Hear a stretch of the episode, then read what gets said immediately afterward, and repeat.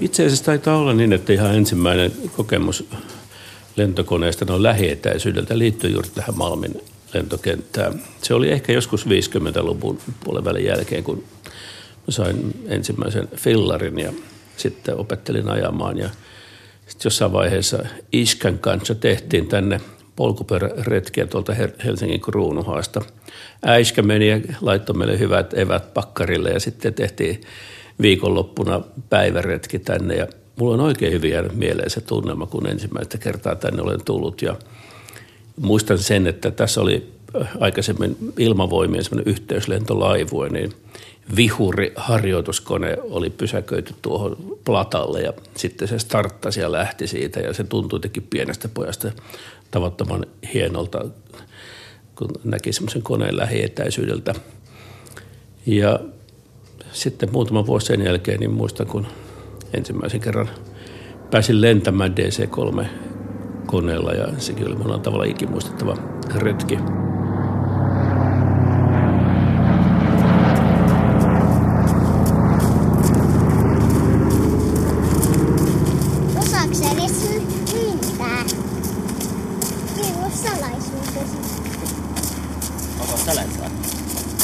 No en osaa. Haluaisitko oppia? No haluaisin. No nyt mennään lentoon.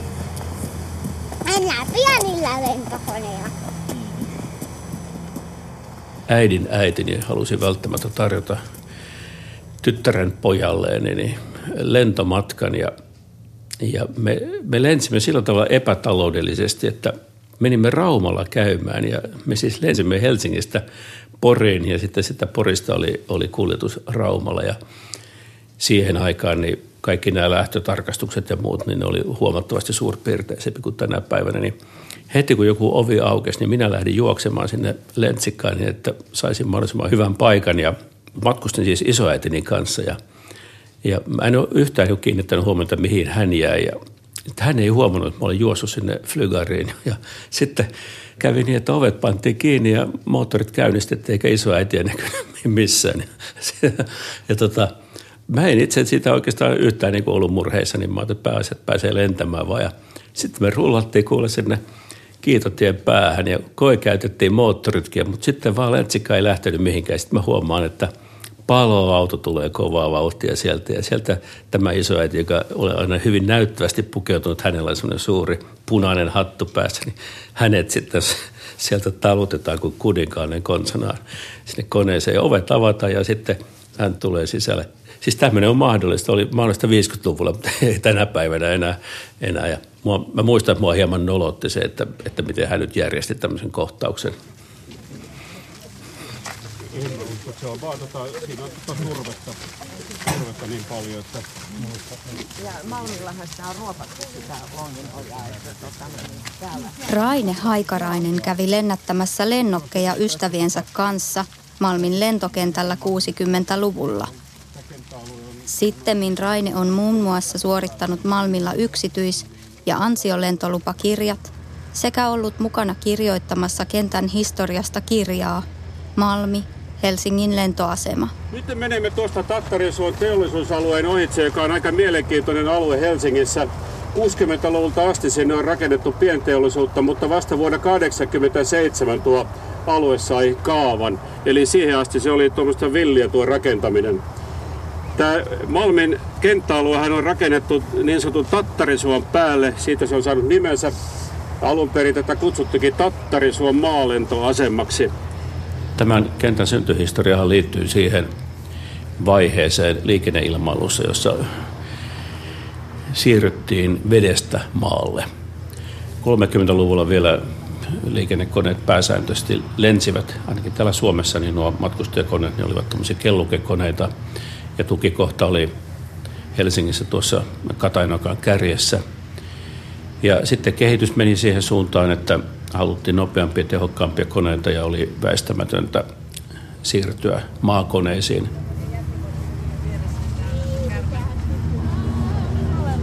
Ja siis tässä on vuoden 1942 valmistunut DC, DC-3, jota konetyyppi on valmistettu siis yli 10 000 kappaletta, joka aikoinaan ostettiin silloiselle Airon nykyiselle Finnairille, niin Yhdysvalta ylijäämävarastosta sodan jälkeen. Sodan jälkeen näitä koneita oli valtavat määrät tarjolla, koska näitä oli valmistunut nimenomaan noihin kuljetuskoneiksi sota-aikaan ja niitä sai edullisesti silloin Yhdysvalloista. Odotetaan vähän aikaa, kun turboportteri menee sinne.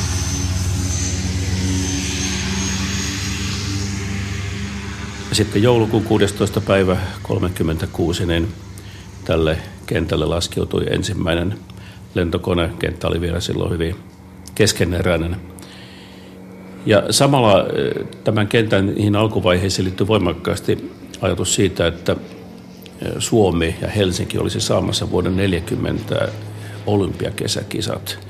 Ja sitä varten haluttiin rakentaa Olympiastadionin lisäksi myöskin, myöskin tämmöistä uutta liikenneinfraa ja tämä Malmin lentoasema oli ehkä yksi näistä ylväämistä tätä olympia kisojen liikennettä palvelevista hankkeesta, eli osa tätä olympia-arkkitehtuurikokonaisuutta. Mutta sitten sodan takia niin kisat siirtyi muualle. Mutta tämä lentoasema sitten otettiin käyttöön ja, ja tämä oli 30-luvulla erityisesti niin tietynlainen Helsingin kaupungin ja koko, koko Suomen valtio, käyntikortti maailmalle. Todella tärkeä merkitys ja symbolinen merkitys sillä tavalla nähtiin, että ikään kuin Malmin kautta niin nuori valtio ja kansakunta avaa portteja ja ikkunoita länteen.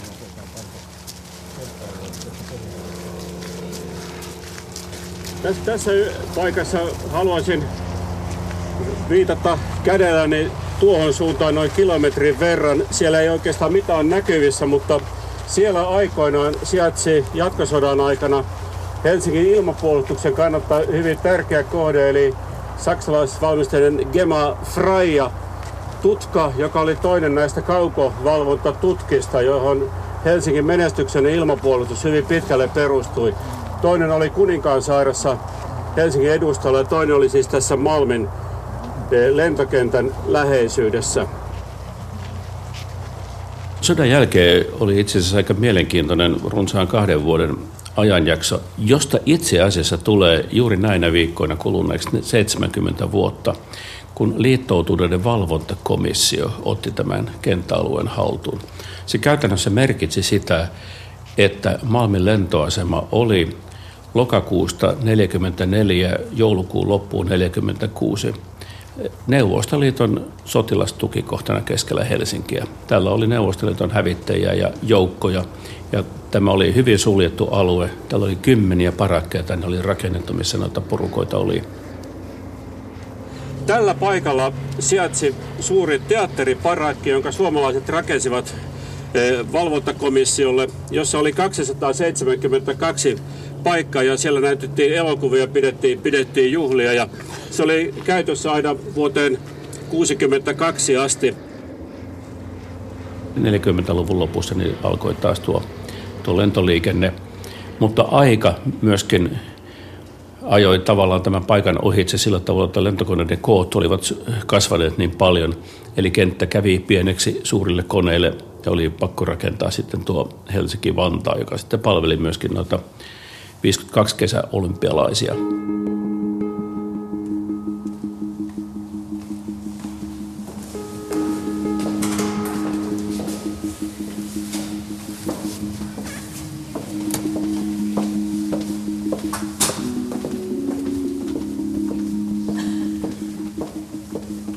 kun mä menin Malmille, niin se oli silloin jo semmoinen ihan, ihan äärimmäisen mahtava kokemus, että miten yhtä voi olla erilaisetkin ihmiset, että kaikkia yhdistää kuitenkin ilmailu. Se on oikeastaan niitä harvoja paikkoja, missä ikään ja sukupuoleen ja, ja tällaiseen taustaan katsomatta niin voidaan olla tosi samaa mieltä. Et se ilmailu on vaan ihmeellinen liima kyllä ihmisten välillä. Arviorasti 5 0. 5, Myötä tuli 18 rastin kautta 1000 jakaa VFR. Rastin kautta 1000 jakaa VFR myötä tulee siis 8 Hanna Grönfors pitää yhtenä työnsä parhaista puolista sitä, ettei kukaan tyrkytä hänelle neuvoja kesken työvuoron. Vuosituhannen vaihteessa Malmin tornissa työnsä aloittanut aurinkoinen lennonjohtaja tietää olevansa juuri siellä, missä haluaakin olla. Kaikkein paras osa on se, että siellä tulee koko ajan uusia, niitä sellaisia eh, silmät pyöreänä ilmailun maailmaan ihan vasta tulleita ja eh, se on aina niin elähdyttävä. Se on semmoinen, mikä pitää mut ainakin jatkuvan ihmetyksen ja innostuksen tilassa, että mä monta kertaa viheltelenkin, kun kävelee töihin, että, että vitsi, että mulla on kyllä ihan maailman paras duuni. Että mä, mä tykkään ihan hirveästi. Että se on, se on niin täydellisesti semmoinen unelma, unelmatyöpaikka.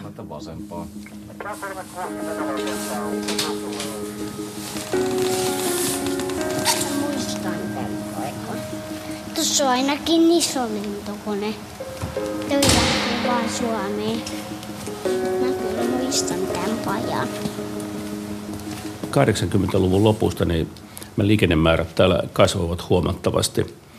Kun tätä ilmailun koulutustarve on jatkuvasti oli lisääntymään päin erityisesti 90-luvulla ja 2000-luvun alussa, niin valtion merkittävällä tavalla omistama Suomen ilmailuopisto Porissa niin halusi myöskin tehostaa toimintaansa ja se merkitsi sitä, että he luopuivat tästä alkeisopetuksesta, yksityislentojen opetuksesta ja tämä koulutus siirtyi tänne Malmille. Eli tällä hetkellä siis kaikki Suomessa valmistuvat liikennelentäjät aloittavat lentämisessä täällä Malmilla. Eli he lentävät noin 50 tuntia täällä.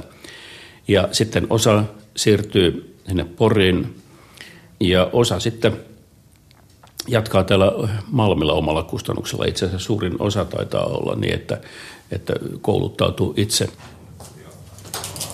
Okei, tässä on loput matsat. Tässä saattaa olla päällekkäin, mitä mä oon jo tulostanut, mutta nyt on ainakin kaikki sitten pitää olla.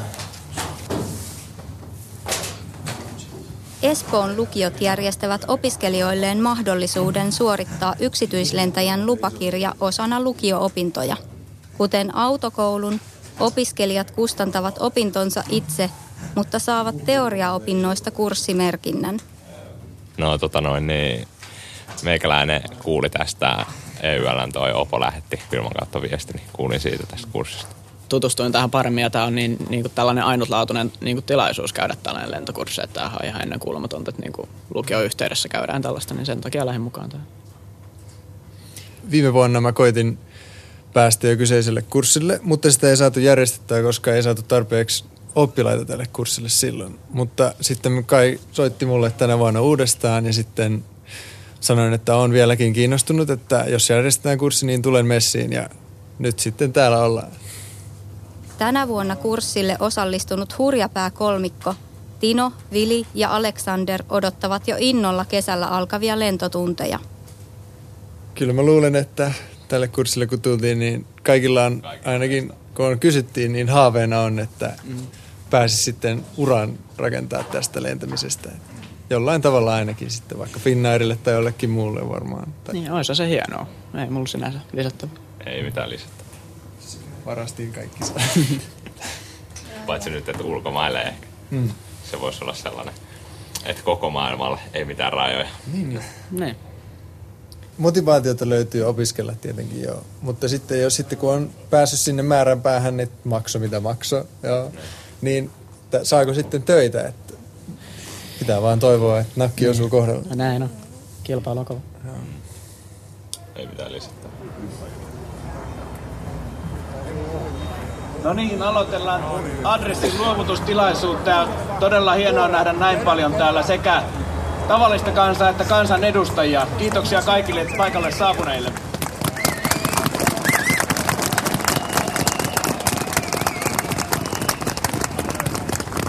Niin, arvoisat kansanedustajat, hyvät Malmin lentoaseman ystävät, olemme koolla täällä siksi, että Suomen hallitus ehdottaa Malmin lentoaseman ilmailutoiminnan lakkauttamista. Perusteluna, perusteluna ehdotukselle on esitetty Helsingin rakennusmaan tarve, vaikka kaupungilla jo tällä hetkellä on kaavoitettua asuntokäyttöön tarkoitettua maata 140 000 ihmiselle. Tietysti on mielenkiintoista miettiä, että miten nämä juuri päättyneet vaalit toivat mukanaan Ainakin sen, että Malmin kysymys on noussut uudella tavalla esille. Se ei ehkä tavattoman paljon vaikuttanut varsinaiseen äänestyskäyttäytymiseen, mutta muutamat puolueet ottivat selvästi tämän asian vakavasti ja, ja ovat luvanneet toimia niin, että Malmi voisi säilyä. Ja oli selvästi havaittavissa, että varsinkin paikallisten ihmisten keskuudessa niin kysymys on noussut uudella tavalla esille. Ja oikeastaan tulee olemaan mielenkiintoista, että miten Helsingin kuntavaaleissa vuoden päästä sitten tämä Malmin kysymys näyttäytyy. Kyllä.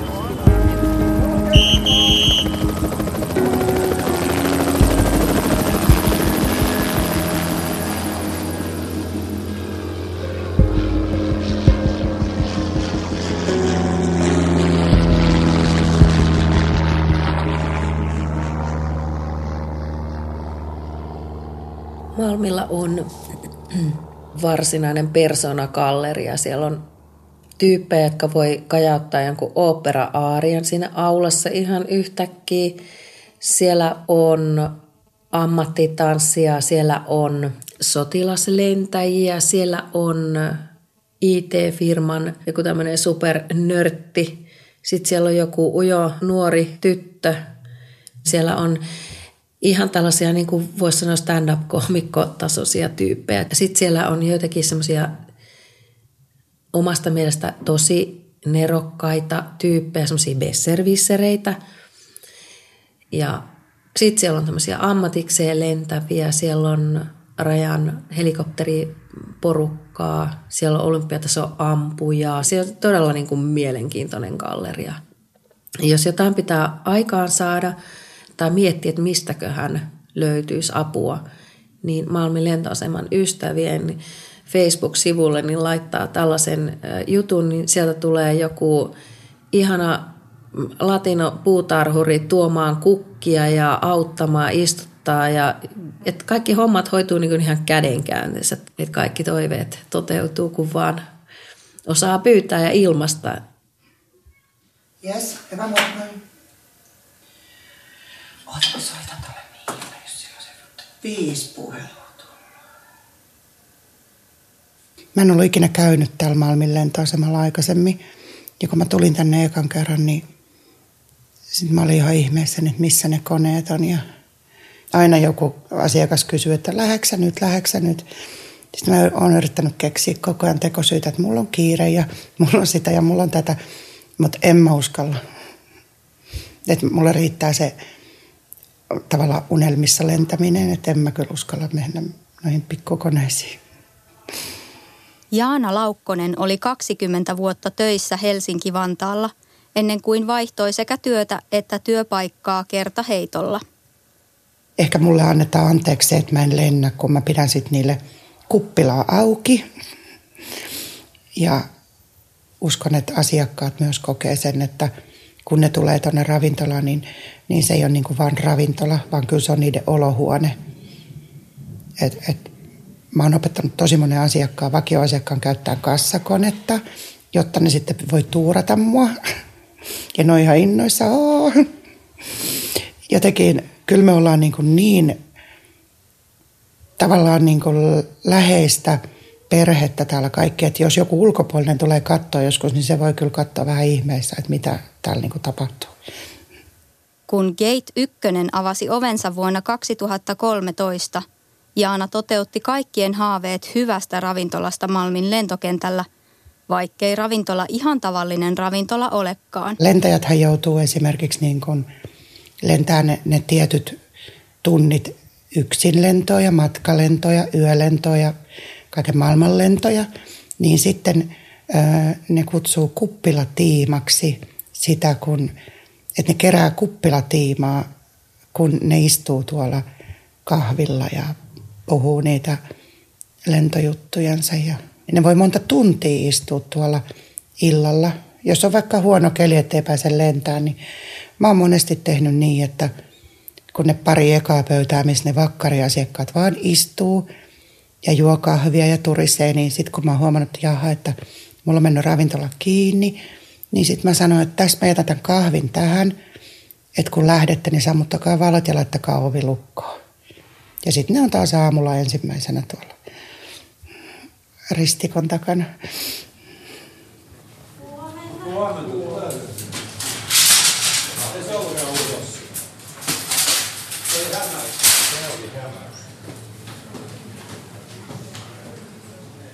Ilmailu on juuri sellaista, jossa kaikkia ei tarvitse itse kokea, vaan voi oppia toisten kokemuksista, myöskin toisten virheistä.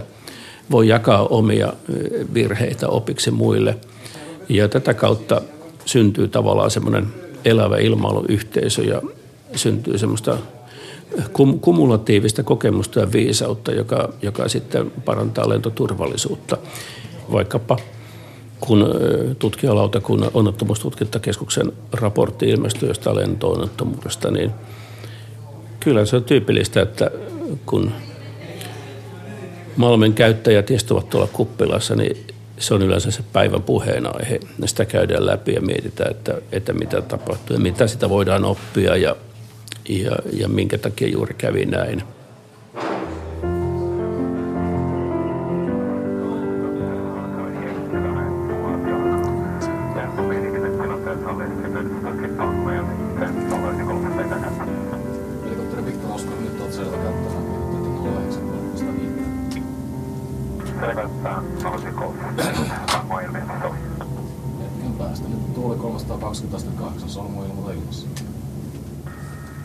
Lennonjohtajan tärkein ominaisuus, ainakin noin mitä haetaan ja testataan, mikä pitäisi olla, niin on spatiaalinen ajattelukyky, eli sellainen avaruudellinen hahmotuskyky, osaa ajatella päässä kolmiulotteisesti, koska sitähän se liikenne on sitä ei voi painaa mistään nappulasta seis sitä liikennettä, että antakaas kun mä mietin, olkaa nyt hiljaa, mä en pysty keskittymään, kun te kaikki huudatte. Että se, siellä tilanne etenee koko ajan ja ne ratkaisut pitää löytyä ihan sillä selkäytimestä tai olla luova ja, ja tota, pystyä, pystyä sellaisia tilanteita oikeasti ratkomaan nopeasti. Ja sitten siinä täytyy koko ajan pitää mielessä se, että se meidän tuote on kuitenkin turvallisuus. Ja mitä tahansa voi tapahtua ihan milloin vaan. Että aina pitää jättää itselle semmoinen pelivara, että entäs jos tuolla sammuu moottori tai entäs jos tähän tulee nyt joku muu tämmöinen lentoonnettomuus, vaaratilanne. Niin mitä mä teen, onko mulla, riittääkö mulla kapasiteettia vai onko mä myynyt niin sanotusti sieluni paolaiselle, että mulle ei ole jäänyt enää yhtään, yhtään sellaista rakoa, mihin mä voin tämän ottaa, että mä oon niin ajanut itteni turhan ahtaalle. Olen kyllä oppinut arvostamaan lennonjohtajien työtä täällä Jotkut heistä on aika tiukan maineessa, eli jos ei noudata menetelmiä tai tekee jotain väärin, niin se kyllä saa kuulla sitten, mutta se on turvallisen lentämisen edellytys ja kukaan ei halua mokata. Kukaan ei halua kuulla ilmailun radiosta laskun jälkeen sitä, että hei, että viittisikö tulla käymään täällä lennonjohdossa, puhuttaisiin vähän. Että kyllä tota, jokainen oppilas niin alusta lähtien oppii kunnioittamaan lennonjohtajaa – Kyllä siihen semmoinen tietynlainen kunnioitus liittyy, mistä mä pidän kyllä oikeasti, että, että lennonjohtaja kun ei ole mikään kompromissi ammatti, eikä se ole mikään valtakunnan sovittelija, se on lähinnä auktoriteetti, jonka pitää pitää järjestystä ja turvallisuutta yllä. Ja siihen ei liity minkäänlainen semmoinen ehdottelu – että josko sopisiko teille ja mitenkäs nyt sitten vaikka. Että se ei kuulu sinne. Ja, mutta tota, joo, kyllähän niin kuin joku tuossa tuli kysymäänkin, että oot sä se hurja Hanna? Mä sanoin, että Aa, tota mä nyt kuulkaan pitkään aikaa, mutta että sovitaan näin. Voi se vaikka olla. Että... Käykää peremmälle vaan, niin kokoonnutaan tänne. Tarina kertoo, että joskus jatkosodan aikana niin lentäjä olisi tuonut tuohon ovien ulkopuolelle, noin siis tämmöiset liukuovet, jotka voidaan avata, niin Messerschmitt 109 hävittäjän. Ja sitten kun mekanikko oli mennyt sitä huoltamaan ja korjaamaan ja käynnistämään, niin ei ollut huomannut, että, että koneen 20 millin tykki, joka ampuu sen potkurinavan läpi, niin se olikin ladattu ja hän vahingossa laukasi sen tykin. Ja se kuula lensi tuolta ovien takaa, ovet oli auki, suoraan tonne kattoon. Ja tuolla on tuommoinen reikä nähtävissä, josta se meni, meni sitten katon läpi ja räjähti, räjähti tuossa ja se on jätetty muistona tuosta sota-ajasta. Eli, eli sinne se pati meni.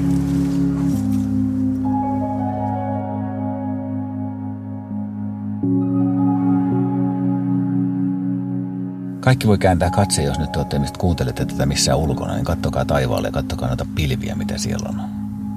Kuka ei haluaisi tuonne pilvien joukkoon kurvailemaan, kartelemaan.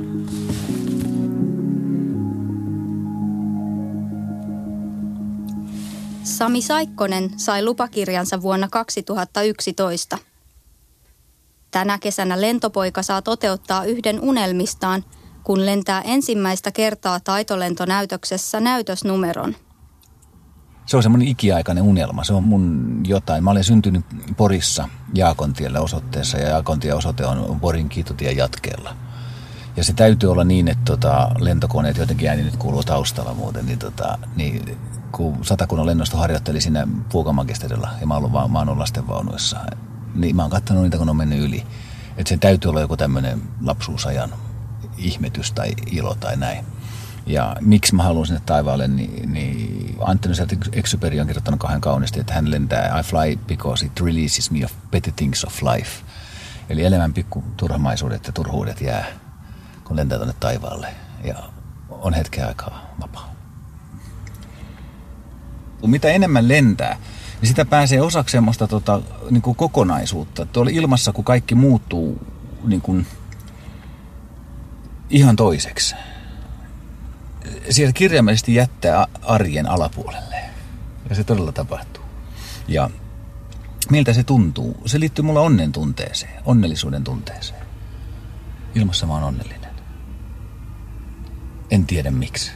En, mä en sitä tyhjentävä vastausta mä en osaa siihen antaa, mutta se vaatii kaiken sun huomion keskittymisen sillä hetkellä. Se on tavallaan hirveän meditatiivista ja pitää ymmärtää syitä ja seurauksia. Pitää tehdä oikeita päätöksiä oikealla hetkellä. Niin se kaikki tämä yhtä aikaa niin, niin aiheuttaa mulle onnen tunteen. Niin sit siellä on tavattoman kaunista.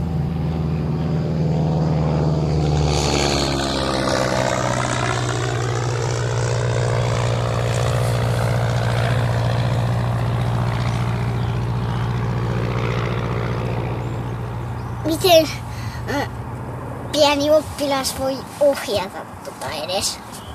Miten? No pitää olla niin iso, että ylettyy tuonne polkimiin ainakin ja noihin kaikkiin ohjainlaitteisiin, mitä tässä koneessa on. Mm-hmm. Sä et taida ihan vielä ylettää. Mm-hmm. Oma lennonopettajani oli entinen ilmavoimien lentäjä, varsin kokenut lentäjä ja lentänyt muun muassa aikoinaan Fuga Majestar suihkuharjoituskoneella taitolentoryhmässä ja – ja oppinut siellä ehkä sen sikäläisen kulttuurin, eli hyvin jämäkkä asiantunteva, johdonmukainen, rauhallinen Artto Kielström nimeltään Killenä tunnetaan ilmailupiireissä. Ja meille syntyi kyllä tavattoman semmoinen hyvä yhteys. Oli toisiakin lennonopettajia, muistan erityisesti Martti Siipola nimistä lupsakkaa savolaiskaveria. He olivat ehkä erilaisia opettajina, mutta mutta kummassa, kumpaakin yhdisti se ammattitaito sekä tietty rauhallisuus ja se, että he antoivat oppilaalle heti alusta lähtien tilaa varsin paljon. Muista hyvin, kun ensimmäistä kertaa oltiin lentämässä, ensimmäinen tutustumislento, niin tämäkin Kille, lennonopettaja, sanoi mulle, että saat lentää niin pitkälle sinne laskuun, kun, kun vaan tota kantti kestää. Että sano sitten, kun hän ottaa ohjaimet ja – Mä muistan hyvin se ensimmäisen lasku, että se tuntui aivan kamalalta tehdä tätä konetta saa ikinä tuohon kenttään osumaan ja puolessa välissä finaalia. No, sanoin, että otappa nyt ohjaamme, ei tästä ole muuten mitään. Ja tosiaan, että meillä kyllä ihan syntyisi semmoinen, semmoinen ystävyys sen opettaja-oppilassuhteen myötä. Se varmasti ei ole mitenkään kovin harvinaista ilmailupiirissä. Hyvät opettajat. No joo, opettajat on ollut opettajat mukavia. on tosi mukavia, joo. Ja osaa asiansa. Osaa asiansa. Niin, Kyllä. Kyllä. tuntuu, että vähän parempia kuin lukio-opettajat. Mm, niin. Ainakin kun meitä on kurssilla vaan kolme, niin sit se tuntuu, että se on sellaista enemmän niin kuin kaverihenkistä meininkiä. Että se on, Mm. tulee paljon parempi fiilis ja mielenkiintoisempaa sitten siellä tunnilla. Ei ole niin tiukkaa se opiskelu. Niin, just niin.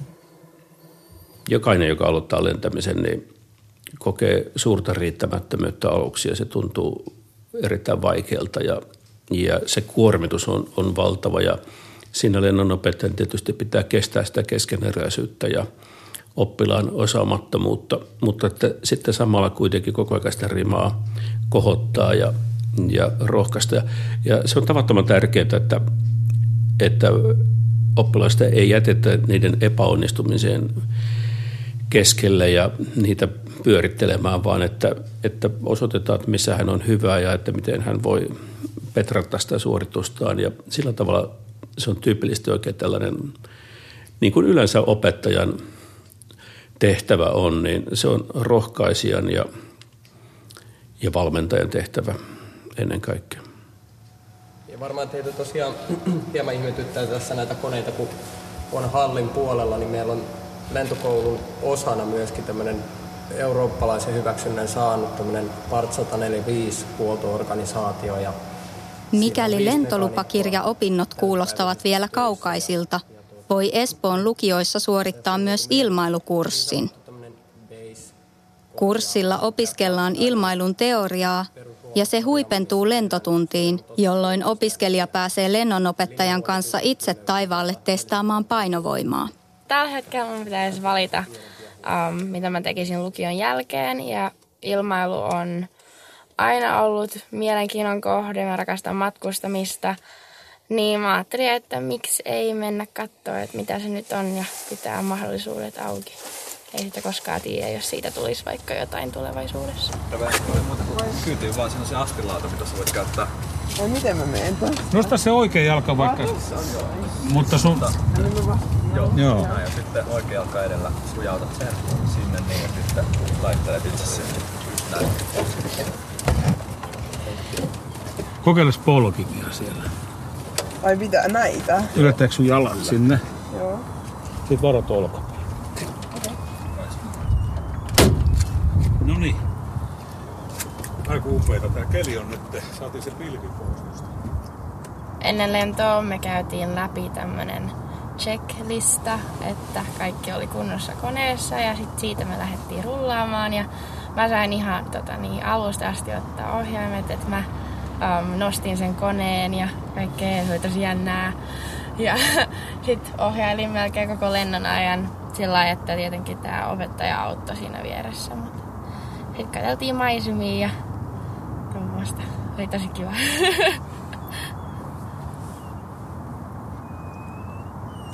No, parasta kurssissa oli tämä lentäminen tietenkin.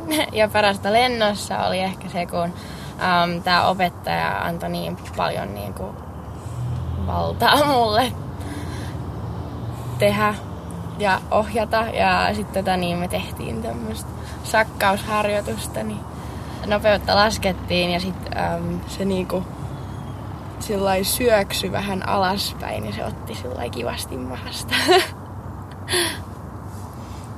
Tuntui kyllä tosi mm, niinku, turvallisella olla siinä ja sitten hän vakuutti myös siinä yhdessä vaiheessa, kun vähän pelotti, niin ää, hän vakuutti, että hän on siinä mukana koko ajan, että mä en ole missään vaiheessa yksin ohjaimissa.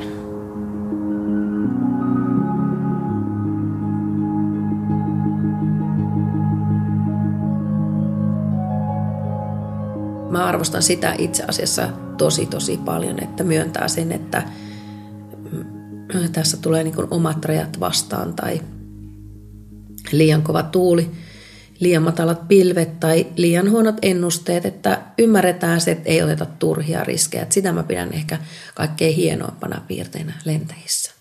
Yksi oli semmoinen, mikä on piirtynyt kyllä mieleen, niin ihan tuosta lähdössä lähti yksi kahdeksalta, eli lähti niin kuin etelään päin.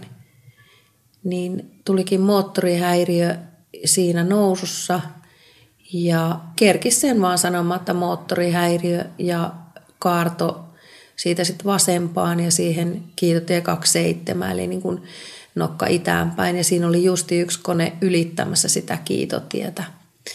Ja ei oikeastaan kerinyt mitään muuta kuin sanomaan tälle pakkolaskua tekevälle, että, että varo, koska se kaikki meni niin nopeasti. Mutta ilmeisesti kun kyseessä oli tällainen kokenut pilotti, niin osasi katsoa ja tuli nätisti siihen laskuun ja kone ehjänä ja ei kuinkaan käynyt ja ei tapahtunut minkäänlaista yhteen törmäystäkään. Ja, ja siinä vaan itse sitten huokas, että huhu, että olipa aika täpärä tilanne, mutta kaikki meni kuitenkin hyvin, että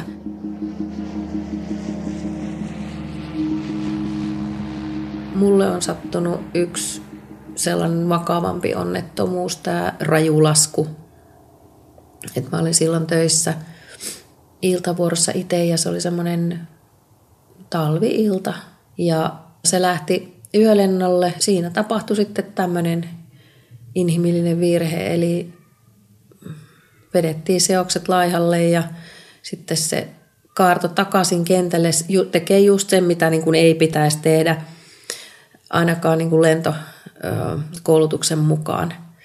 Ja se tuli hyvin niin kuin rämäkästi siihen kiitotien semmoiselle lumiselle alueelle ja se sen verran raju maahantulo oli, että se pomppasi siitä vielä niin kuin ilmaa ja sitten rämähti uudelleen maahan ja tota, hänellä loppui niin kuin lentäminen siihen. Henki säilyi, mutta se oli semmoinen aika, aika raju juttu.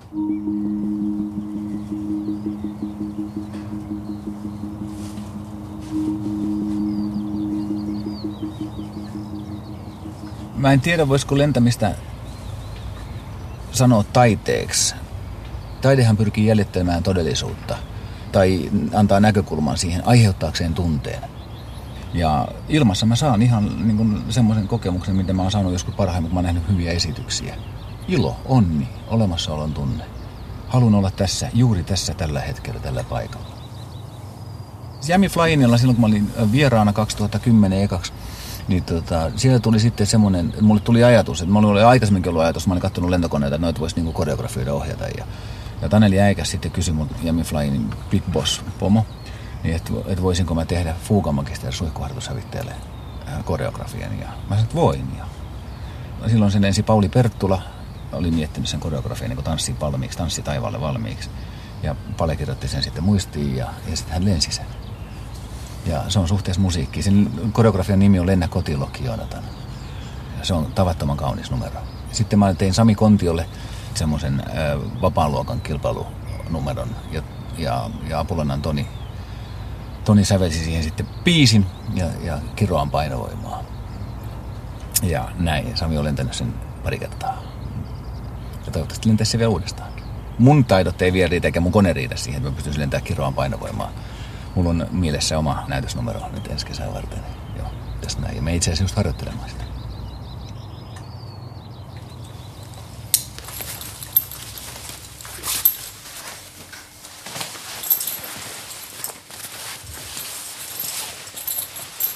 Itselleni on jäänyt jotenkin heistä semmoinen, semmoinen hauska, reipas mielikuva ja se on, se on mainiota, että nykyisin niin on palattu siihen käytäntöön, että he ennen vanhaa 50-luvulla laskuvarjohyppäjät aina huolisivat ja pakkasivat näitä varjojaan tuossa Malmin pyörään terminaalin ala-aulassa. Ja nykyisinkin sitä joskus näkee ja se on kivan näköistä puuhaa, kun he huolellisesti taittelevat ja viikkaavat näitä, näitä välineitään siinä. Ja, ja siinä kun sitä seuraa, niin tajuaa sen, että miten vahvat tunteet siinä on ja, ja e- emotiot läsnä, että tietysti jännittää tuleva hyppy ja sitten se liipasee aina kaikenlaista inside-huumoria ja muuta.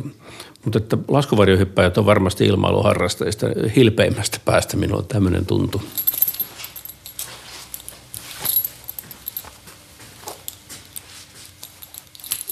Kyllä pelotti ja jännitti enemmän kuin mikään muu ikinä. Tandem-hyppymestari Niklas Westman – sai ensimmäisen oman hyppynsä lahjaksi 30-vuotisjuhlissaan. En mä kokenut mitään vastaavaa niin kuin koskaan. Mulla meni Mä siis vuoden päivät, seuraavana keväänä vasta pääsin kurssille ja mä joka ikinen päivä ajattelin sitä, että mitä tapahtui, miltä se tuntui. Ja aina kun mä ajattelin sitä, niin se otti mua vatsan pohjasta. Ja se oikeasti pelotti siis mua niin paljon, että mä niin kuin ajattelin, että toivottavasti mun ei ikinä tarvitse tehdä sitä uudestaan. Ja sitten mulla tuli semmoinen olo, että, että en mä halua, niin kuin, että mun on pakko päästä tästä yli. Ja menin sen takia sille hyppykurssille. Sitten se vei mukana tuhat hyppyä takana ja parisataa tandemiakin jo hypättynä, niin tota, kiva on ollut. Enää ei pelota niin paljon. Pasi Siimes on hypännyt ainoan laskuvarjohyppynsä äitinsä vatsassa 60-luvulla, kun äiti ei vielä tiennyt olevansa raskaana. Sky Experience-firmaa Pasi pyörittääkin lentäjän vinkkelistä. Vuodessa pyöräytetään tässä nykyään semmoinen 1000-1200 tandemhyppyä joka vuosi. Ja meidän asiakastyytyväisyyskyselyn perusteella niin, niin, niin tota, keskiarvoarvosana siitä hyppäämisestä tai siitä kokemuksesta ylipäänsä on kymppi, Miikka ja hyppäämisestä aina kymppi, henkilökunnasta aina kymppi. Ja tietysti siihen osittain liittyy se, että ihmiset on lähtenyt hyppäämään ja sitten onkin yllätykseksi ei selvinnyt hengissä siitä, niin se, se, se, se, se korreloituu tai, tai peilaa sit siihen, siihen tyytyväisyyteen, koska keskimäärin tietysti on kivempi olla hengissä kuin jotain muuta.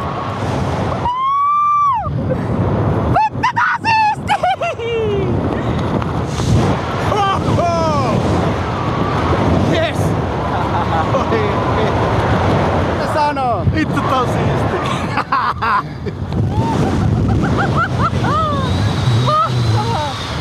Ihan mieletöntä. Mä veikkaan, että yksi kolmasosa huutaa siinä vaiheessa, kun tota koneesta irrotaan. Sitä ei vaan yleensä kuule, siinä on sen verran kova suhina meneillään, mutta se videolta näkee aika hyvin, että siinä tota pikku kiljasu tai karjasu lähtee. Wow! Wow! Oh my god! Wow! Oliks kiva? Ihan hullua! Siis, herran jumala!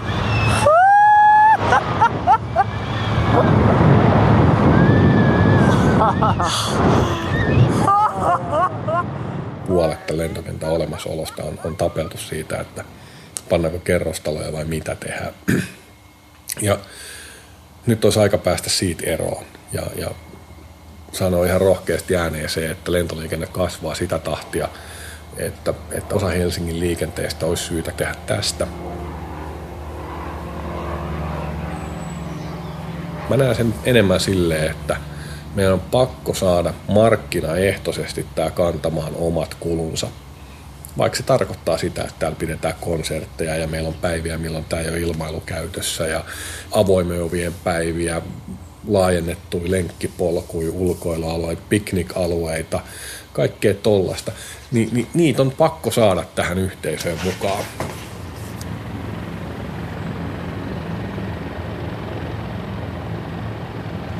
Ja nyt jos katsotte tuonne itänpäin, niin sieltä tulee Diamond D20-kone, joka on tämmöinen moderni yleisilmailukone ja rustaa sitten laskua tähän, tähän kiitotielle 27 ja tuuli taitaa olla jo melko suoraan edestä, eli ei tarvitse kovin paljon ohjaustyötä tehdä, mutta pikkasen tuuli heiluttelee.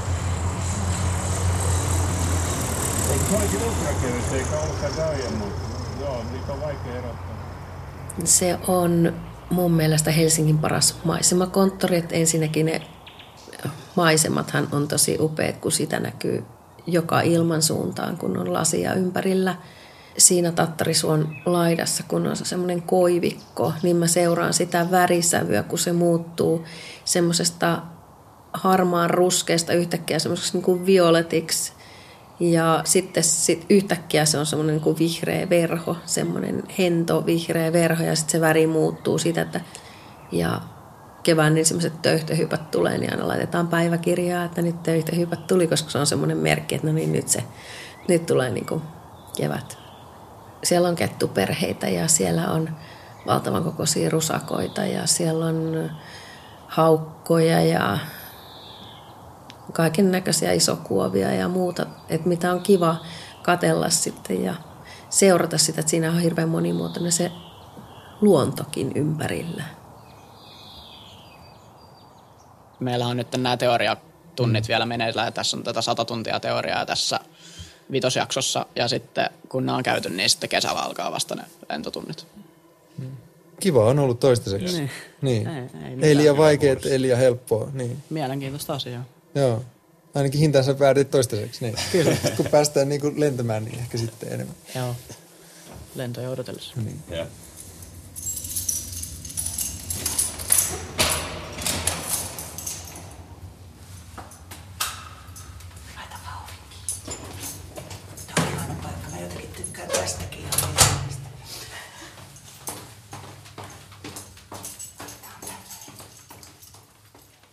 Mun ehdoton lempihetki täällä on ilta, kun me ollaan menty jo kiinni tuossa ravintolassa.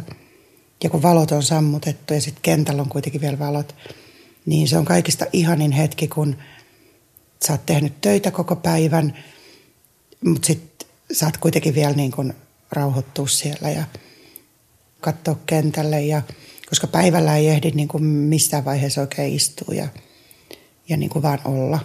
Jotenkin se vaan sitten se iltahetki, niin se on niin rauhoittava ja semmoinen, että sitten sit taas jaksaa. Ja niin kauan kuin mä saan. Sitten mä oon ihan tyytyväinen, että eläkeikä nostettiin, jos kenttä säilyy. Koska sitten mä saan olla vielä vuosia vuosia.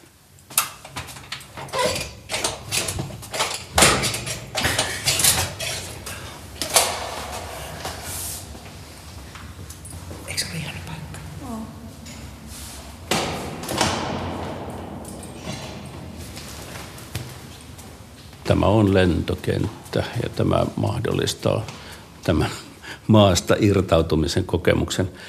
Siis aikoinaan, kun joskus on sanottu, että kilometri maantietä ei vie mihinkään, mutta kilometri kiitotietä vie kaikkialle, niin ehkä se tuommoisena niin emotionaalisena ja, ja, ja mielikuviin liittyvänä asiana on myöskin se, joka tässä on tärkeää. Tästä on tullut minulle semmoinen lähdön ja kotiin palaamisen voimakas symboli ja paikka. Ja olen satoja kertoja täältä Lentsikalan noussut ja, ja aina se on yhtä kiehtovaa. Aina mä y- koen yhtä hienona tämän vanhan arkkitehtuurin, tämän tunnelman, mutta että yhtä hienoa ja vaikuttavaa on aina tulla tänne ja lähestyä rakasta kotikaupunkia ilmasta käsiin ja laskeutua hienolle Malmin lentokentään, niin se kokemus ja näky ei jätä kylmäksi.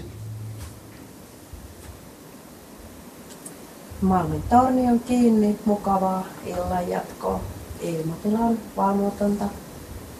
Malmi Tower closed, airspace classification. Golf. Have a nice evening.